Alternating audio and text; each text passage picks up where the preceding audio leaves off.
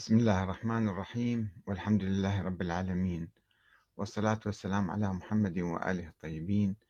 ثم السلام عليكم أيها الأخوة الكرام ورحمة الله وبركاته. ابتليت الأمة الإسلامية بمن يعتقد أنه هو فقط أو جماعته أو حزبه هو الفرقة الناجية.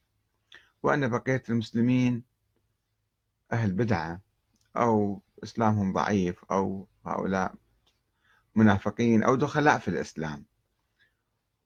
وهذا الغرور يسبب التكبر والتعالي على بقية المسلمين وأيضا يسبب آه، الاستهانة بهم ومصادرة حقوقهم وحرياتهم ويؤدي إلى الاستبدادية أو الدكتاتورية الدينية. فرقة واحدة تعتقد أنها هي على الحق وبالتالي لا تعطي بقية المسلمين حقوقهم وحرياتهم ولا تعترف بهم أصلا. هؤلاء آه، مسلمون.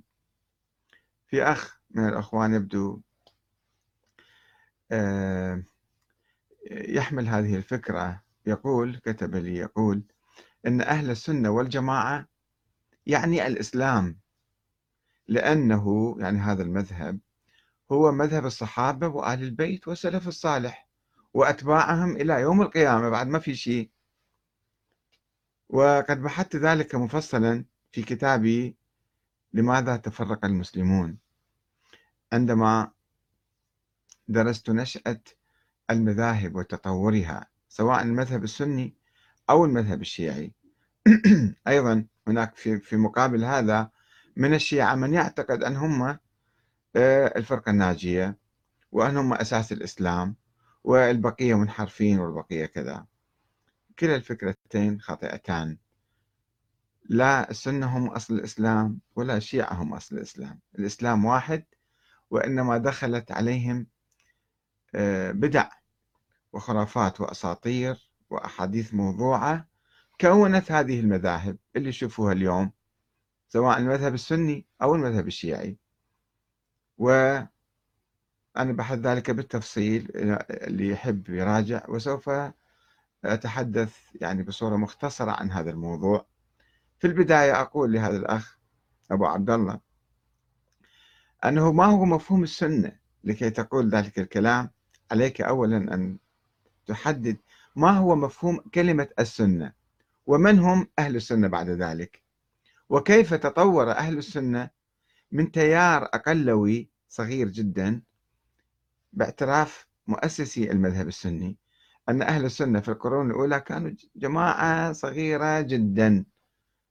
كيف تطور هذا المفهوم؟ يعني من تيار أقلوي إلى تمثيل جماعة المسلمين كما يقول الأخ أهل السنة والجماعة يعني الإسلام. وخلص بعد. ما هو المقصود من أهل السنة؟ من هم أهل السنة؟ وهناك مفاهيم ثلاثة لكلمة السنة وتطورها وارتباط الأهل بهذه السنة أي سنة يعني؟ وأنا أسأله وأعتقد هو أخ يعني حنبلي من السعودية آه، أقول له لماذا يخرج الحنابلة اليوم؟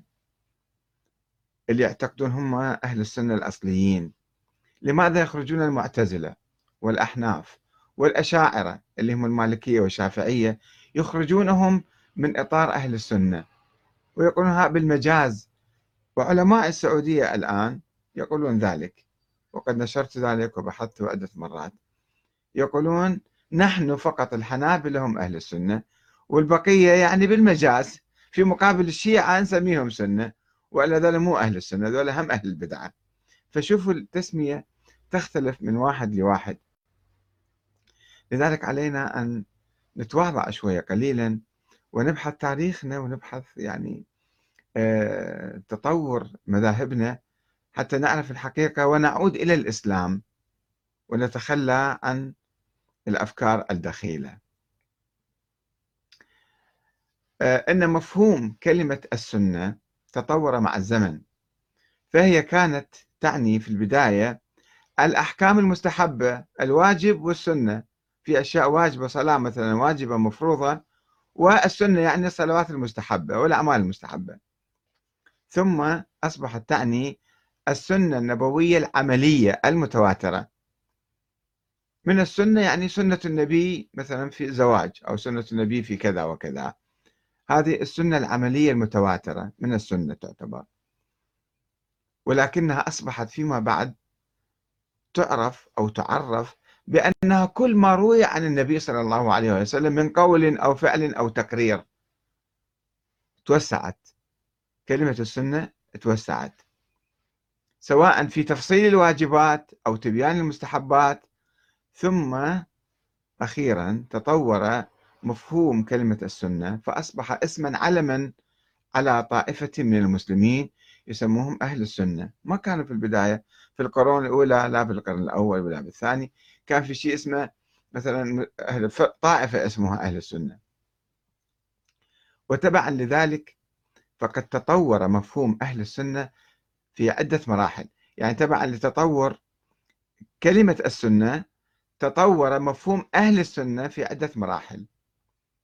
حيث كان عنوان أهل السنة في البداية يعني في القرن الثاني الهجري عندما نشأوا كتيار مدرسة من المدارس يعني يطلق على عدد محدود من رواة الأحاديث. أهل السنة يعني رواة الأحاديث.